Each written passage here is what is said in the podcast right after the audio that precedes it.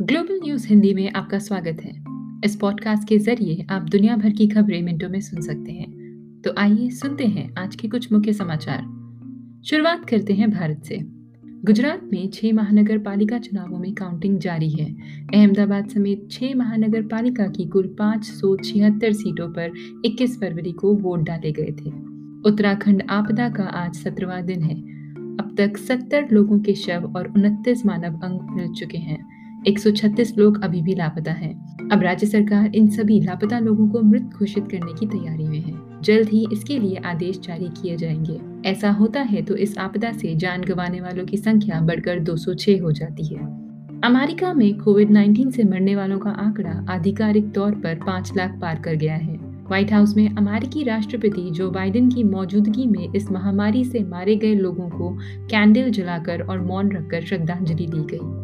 अफ्रीकी देश democratic Republic of Congo में सोमवार को यूनाइटेड नेशन के काफिले पर आतंकियों ने हमला कर दिया, जिससे इटली के राजदूत लूका अटनेसियो की हत्या कर दी गई।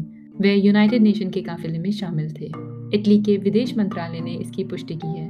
ये हमला ईस्टर्न रीजनल कैपिटल गोमा के पास हुआ, जिससे एक सुरक्षा अधिकारी की भी मौत हो गई।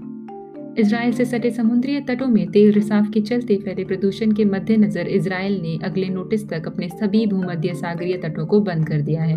रिसाव के बाद कई टन तेल 100 मील से अधिक दूरी तक फैल गया है, जिसे देश की सर्वाधिक भीषण पारिस्थितिकी आपदा में से एक माना जा रहा है। पिछले सप्ताह भीषण तूफ़ान के बाद समुद्र में तेल फैल गया था, हालाँकि तेल रिसाव के सही कारणों का अब तक पता नहीं चला है। और आखिर में इंडिया और इंग्लैंड के चार टेस्ट की सीरीज़ का तीसरा मैच अहमदाबाद के मोटेरा स्टेडियम में कल खेला जाएगा। नए बने दुनिया के सबसे बड़े क्रिकेट स्टेडियम में यह पहला इंटरनेशनल मैच होगा। इसी के साथ आज का ग्लोबल हिंदी न्यूज़ समाप्त होता है। सुनने के लिए बहुत बहुत धन्यवाद।